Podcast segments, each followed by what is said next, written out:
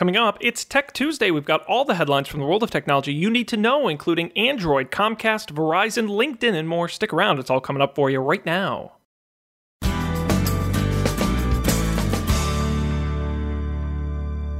Greetings, everyone. Today is Tuesday, August 22nd, 2017. I'm Sean Jennings, and you're listening to the Coffee and Beer Radio Network.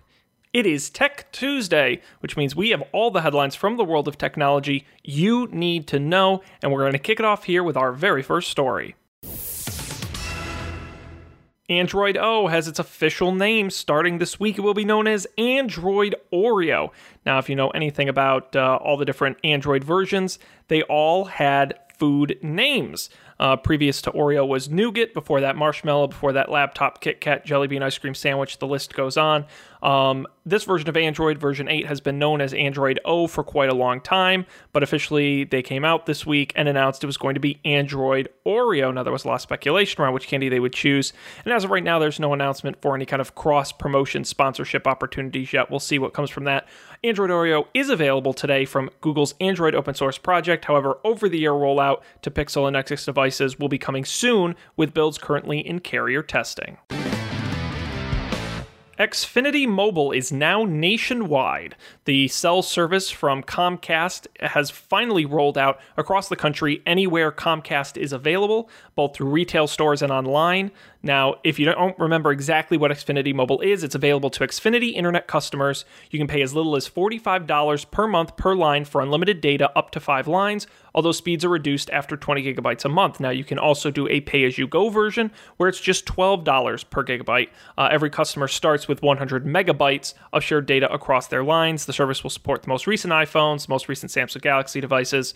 Now, it's important to remember that uh, Xfinity Mobile is renting its wireless space from Verizon, so you're getting Verizon's network. So if that's good in your area or bad, you can judge it that way. But interestingly enough, they're going to try and push you on Wi Fi as much as possible. So anytime you see those Xfinity Wi Fi hotspots, your phone will automatically connect to those in an effort to reduce your data usage on the phone. So if you've got Comcast and you're looking to change up your cell provider, you can check out Xfinity Mobile. It's available wherever you are. And speaking of switching up cell plans, Verizon announced this week that they are switching up their unlimited plans. Now, it's a little complicated, so I'm going to do my best to explain it as simply as possible because there's a lot of fine print. But essentially, there are two plans where there used to be one. There's Go Unlimited, which is the cheaper one, one line, $75 a month, and you can add lines from there.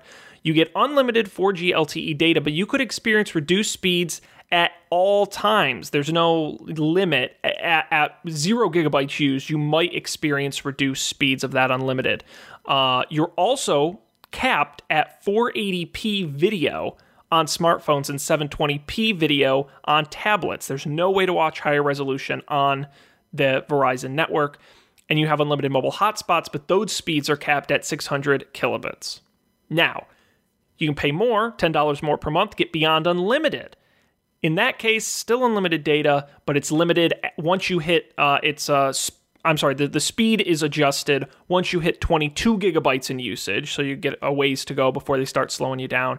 HD video streaming limited to 720p, so no 1080p on your phone, and unlimited uh, mobile hotspot with up to 15 gigabytes of LTE speeds before they start to slow you down. So those plans are coming soon. If you have the old previous unlimited data plan, you can keep it. They say they're not going to push you to do it, um, although they make the argument this is slightly cheaper.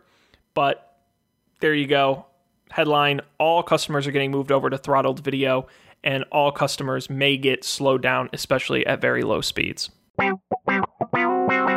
CrashPlan today made a very big pivot to focus its cloud backup service exclusively on businesses, which means it's shutting down its popular CrashPlan for Home product. Now, that's a, a consumer based cloud backup service uh, that they are shutting down. Now, the process is going to take several months, but effective immediately, you cannot sign up for new users, uh, and uh, existing users cannot renew their plans. Now, all current subscriptions will be honored until their end date, and CrashPlan is giving everyone an extra 60 days beyond that to allow more time for users to find another service. Now, CrashPlan recommends Carbonite as a replacement and has worked out a referral deal to get a 50% discount for those moving over. Uh, and a number of other cloud services have said, hey, come come visit us. So uh, if you're a CrashPlan subscriber or interested in switching, too little too late, CrashPlan ending individual plans.